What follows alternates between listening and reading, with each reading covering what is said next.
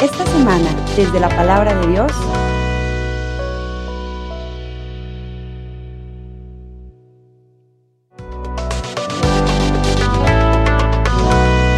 Decíamos ya al principio, terminamos el ciclo con esta gran solemnidad donde buscamos honrar a Jesús, Rey del universo, nuestro Rey. Sin embargo, habría que preguntarse, como ordinariamente pues se hace en, esta, en este último domingo, si verdaderamente Jesús es nuestro Rey. Todos lo aclamamos, hacemos fiesta, pero esa fiesta verdaderamente brota de nuestros corazones.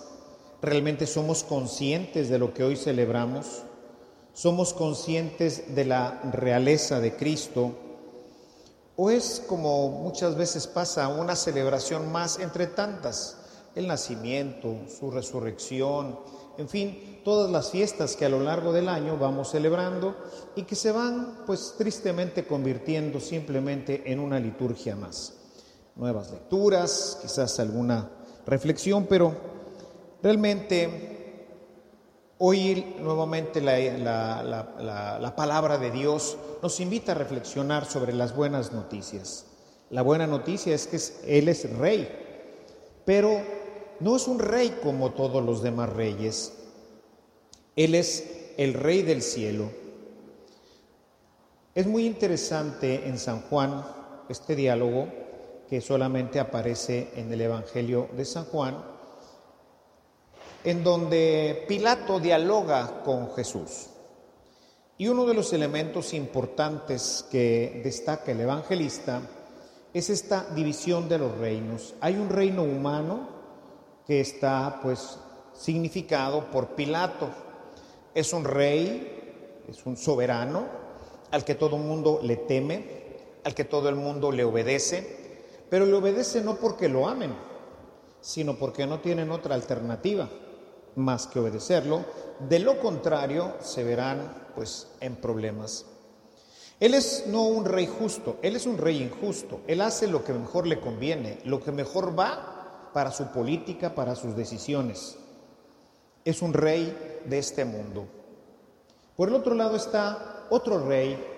Tú eres rey y Jesús lo afirma categóricamente, categóricamente, sí soy rey. Para eso viene al mundo, para mostrar mi realeza. Pero es un rey que dice, sin embargo, mi reino no es de este mundo. Si mi reino fuera de este mundo, yo no estaría en tus manos, porque mis servidores, mis servidores me hubieran defendido para que yo no cayera en tus manos. Mi reino no es de este mundo. De manera que nuevamente con estas palabras ratifica un elemento que ha venido San Juan promoviendo en su Evangelio, allá desde el capítulo 15, luego en el capítulo 17, el tema de la diferencia de reinos. Hay un reino humano que tiene sus propios reyes, que tiene sus propias formas de actuar, que es el reino que nosotros tenemos a la vista, que es inmanente.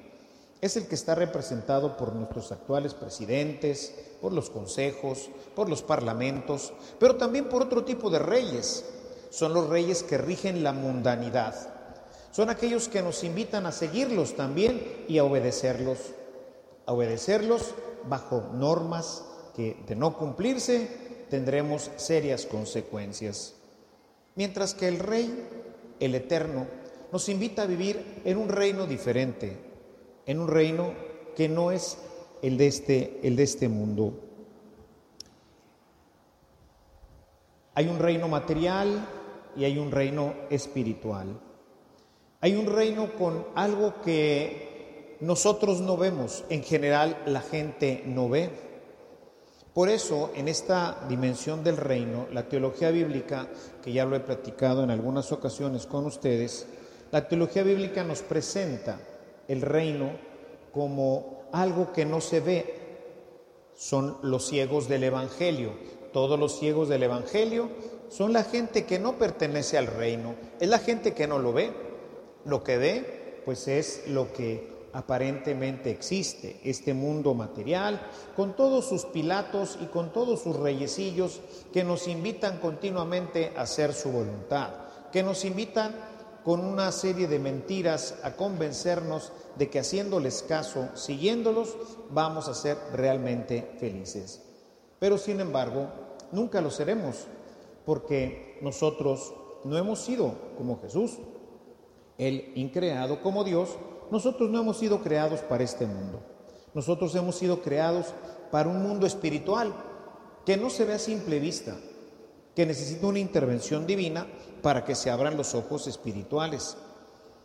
El ejemplo más palpable dentro de esta teología de Juan, que como nos decía el monitor, es una teología ya bastante avanzada, estamos al final del primer siglo, y ahí nos presenta de manera muy plástica esta ceguera en el capítulo 9. En el capítulo 9 de, de, San Juan vamos a encontrar al ciego de nacimiento. Ahí vamos a encontrar al, decirlo así, ¿verdad? Al pagano de su, de su tiempo, ¿no? Esa persona que no conoce a Dios, no conoce al verdadero Dios, no es capaz de ver y entonces vive en la oscuridad. Otro tema que le es muy común a San Juan, la luz, la oscuridad. En fin, todos estos son temas de San Juan que tratan de iluminar esta realidad del reino. Todo está centrado en lo que acabamos de, de escuchar hoy. Hay dos reinos, uno de la luz y uno de la oscuridad. Uno que nosotros creemos ver, pero que es oscuro, que no nos permite ver la realidad. Y por eso no entendemos bien el matrimonio, y por eso no entendemos bien hoy a la familia. Y por eso no entendemos nuestra sociedad. Y por eso no entendemos para qué se tiene que usar y cuál es el objetivo de tener dinero o no tener dinero. O sea, no entendemos, no vemos, somos ciegos cuando no estamos en el reino. Por eso ese capítulo 9 nos marca esta pauta. Este hombre viene del paganismo, no conoce absolutamente nada de la fe en Yahvé no conoce nada del verdadero Dios, es un ciego de nacimiento. Sin embargo, se encuentra con Jesús, pero no sabe qué es Él.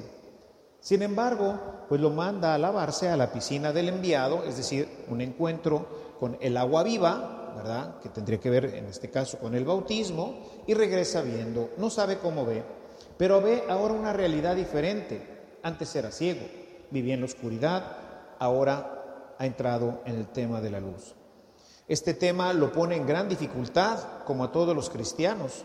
Cuando empezamos a ver un reino diferente, cuando empezamos a ver las cosas de una manera diferente, la familia de una forma diferente, el dinero de una forma diferente, el poder de una forma diferente, cuando empieza nuestra visión interna a cambiar sobre las cosas del mundo, entonces se nos van a complicar.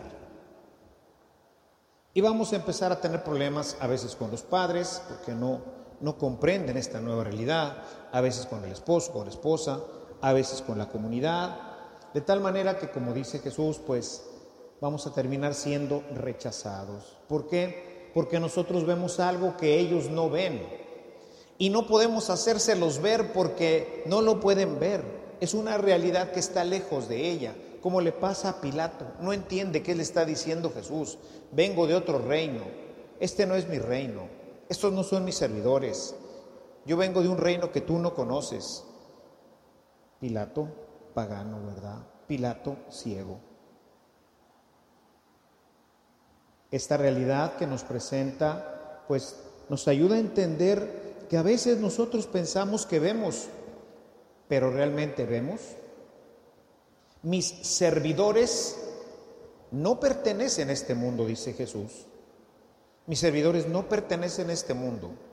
Y esto nos habla entonces de la necesidad de entrar en otro mundo, de entrar en una dinámica diferente de visión, para poder ver lo que Él ve y que nosotros no vemos. El Evangelio de Mateo, de una manera también muy clara, lanza la primer predicación de Jesús desde la perspectiva del reino. Un reino que no tiene lógica para los moradores de este, porque es un reino en donde nos dice bienaventurados los que sufren, cuando que esto pues representaría para nosotros pues verdaderamente una, una loquera, ¿verdad? Es un sinsentido, no es cierto. Bienaventurados los que no sufren. Bienaventurados los pobres, no. Bienaventurados los que tienen y les sobra. Si se fijan, hay una dialéctica diferente. Hay una forma de ver las cosas diferente. Pero yo no puedo hacer que ustedes lo vean diferente. Yo veo algo que ustedes no ven. Y por eso predico. Y por eso no me canso de invitarlos a entrar en el reino. Es un reino que dice Jesús que sufre violencia. Es un reino que desde fuera se ve pues una entrada oscura. No lo conocemos, no lo vemos. Más bien nos parece un reino que no me gustaría entrar porque parece tener muchas restricciones. Hay que ir a misa, hay que confesarse, hay que, hay que, hay que, hay que. Como que tiene muchas obligaciones y mejor así estoy bien. Este mundo no me pide nada, al contrario, me da muchas cosas y lo puedo disfrutar. Entonces el otro reino mejor lo dejo ahí. ¿Quién sabe qué será? ¿Quién sabe de qué esté hablando el Padre? No sé. Pero yo veo muy claro. Al final del capítulo 9, en este texto que les decía de, de San Juan, los versículos 40 y 41, ahí se encuentra Jesús con los fariseos. Y ahí los fariseos Dicen, entonces ¿qué? ¿Nosotros estamos ciegos? Y Jesús les dice, si estuvieran ciegos, no tendrían pecado. Pero como dicen que ven, permanecen en su pecado. Nosotros creemos ver, hermanos. Yo también creía ver hace mucho, pero era un ciego igual que todos los demás. Un ciego que no ve la realidad del reino de los cielos. Y por eso no honramos a Jesús como rey, por eso no lo servimos, por eso no lo obedecemos, por eso no tenemos contacto y por eso Él no es realmente nuestro rey. Porque Él pertenece a otro reino y para que sea nuestro rey, tú tienes que ver a ese rey. Y para eso tienes que ser parte de sus súbditos y tienes que entrar al reino. Y al reino se entra por la fe. Por eso es que la fe nos hace ver cosas que pues los demás no ven. Si yo les dijera que aquí delante de mí hay un burro blanco, pues todos me dirían, padre, pues está alucinando, vaya a ver un psiquiatra. Pero en realidad, si hay un burro blanco, pero ustedes no lo ven. En realidad, bienaventurados los que sufren, aunque ustedes piensen que no. Bienaventurados los pobres, aunque ustedes digan, mi padre está loco. Y sin embargo, así es. Pero solamente es así para los que viven en el reino. Esos son los servidores y esos son los que defienden a Jesucristo aguerridamente. Y no dejan que lo insulten, no dejan que hablen mal de Él, no dejan que hablen mal de su iglesia, de todo lo que le pertenece, de su reino.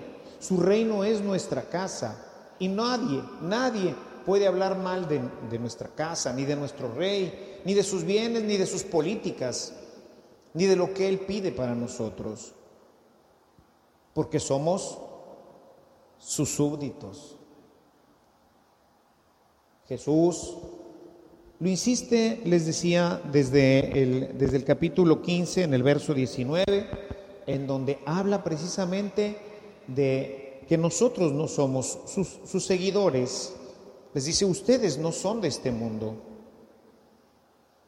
Ustedes no son de este mundo.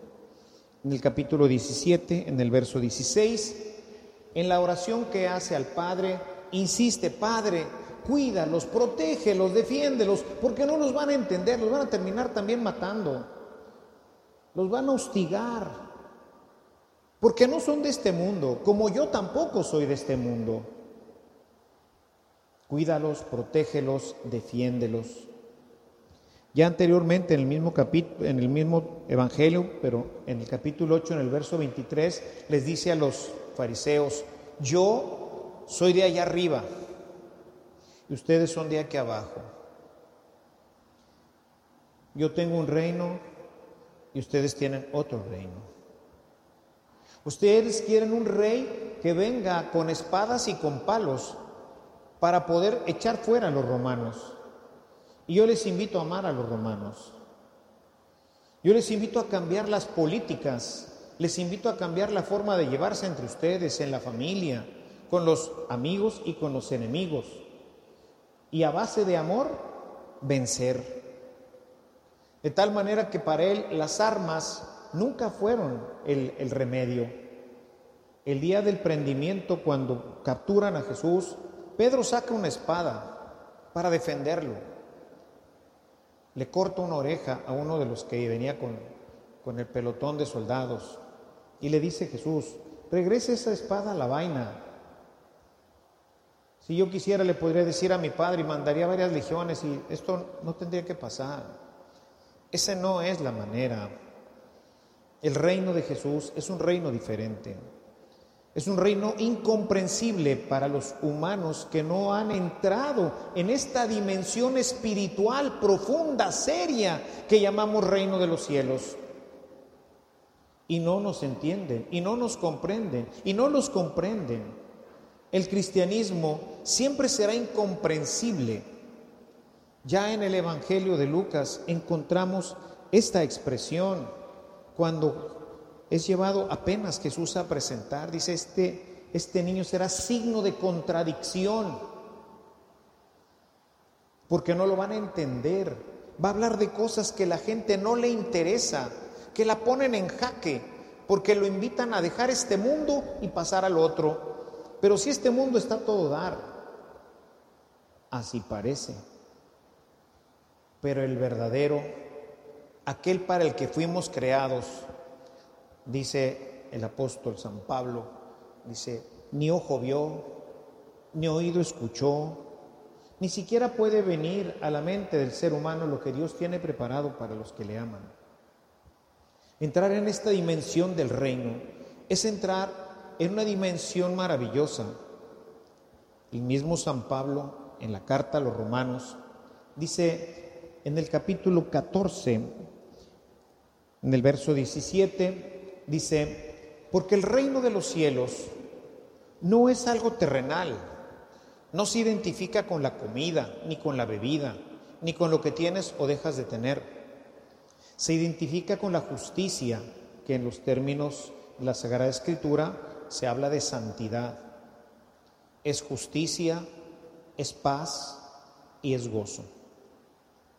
Es algo que se produce internamente en el corazón por una acción misteriosa que realice el Espíritu Santo. Por eso les decía recientemente a un grupo, lo importante no es lo que tú haces para Dios, sino lo que tú permites que Dios haga en tu vida, lo que tú le das de espacio en tu corazón para que lo transforme, lo cambie, para que lo ilumine. Y cuando eso sale, cuando esto acontece en nosotros, nos transformamos. Y por eso nos transformamos en luz, porque ahora vemos algo que los demás no ven y los podemos iluminar y decirles, por ahí no es. Vas caminando como un ciego, te vas a caer. Y somos la sal de la tierra. Nos transformamos en sal, en ese elemento que evita que nuestro mundo se corrompa. Pero si esta acción de Dios no pasa en nuestras vidas, hermanos, seguimos siendo los mismos ciegos.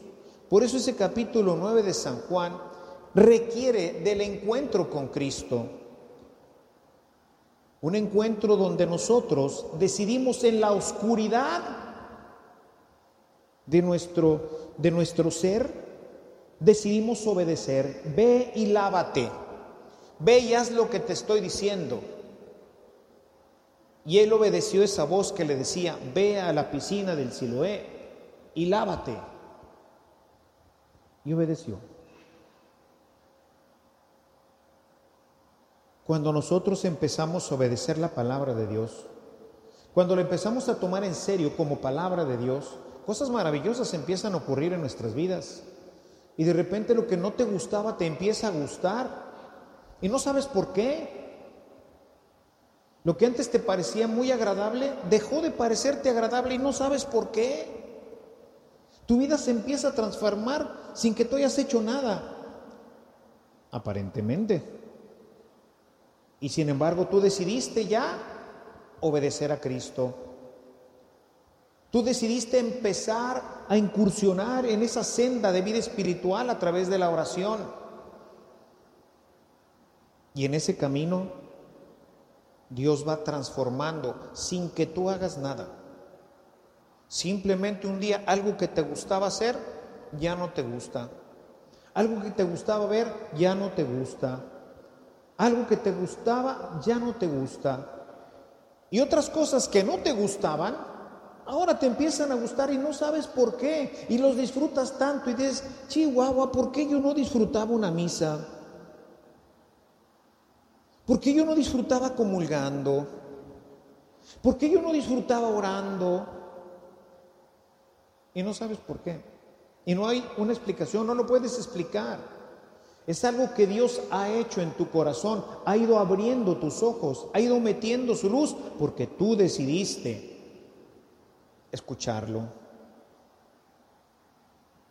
Y entonces Jesús empieza a ser tu rey, tu Señor, lo más importante de toda tu vida. Vives para Él y sueñas con su reino eterno ahora empiezas ya a vislumbrar una dimensión diferente y ahora la anhelas de todo corazón. Y te das cuenta que su reinado no es un reinado de tiranos, en donde tienes que hacer y donde Él manda y donde Él gobierna y donde Él ejerce, ¿verdad? Y si no, no, es un reino de amor. Ahora dice Pablo, ya nada me obliga. No vengo a misa porque haya un precepto, porque haya una obligación, so pecado mortal de no hacerlo. No, sino porque es maravilloso, porque lo amo, lo anhelo, lo espero. Producto del amor, ¿no es cierto? Cuando el novio va a ver a la novia, nadie lo obliga. Se le queman las habas, como decimos, ¿no? Porque sea ya el momento de la cita, el momento del abrazo y del beso. Nadie lo obliga a besarla ni a abrazarla. Hay un impulso interno que nace, no sabemos de dónde, y es incontenible.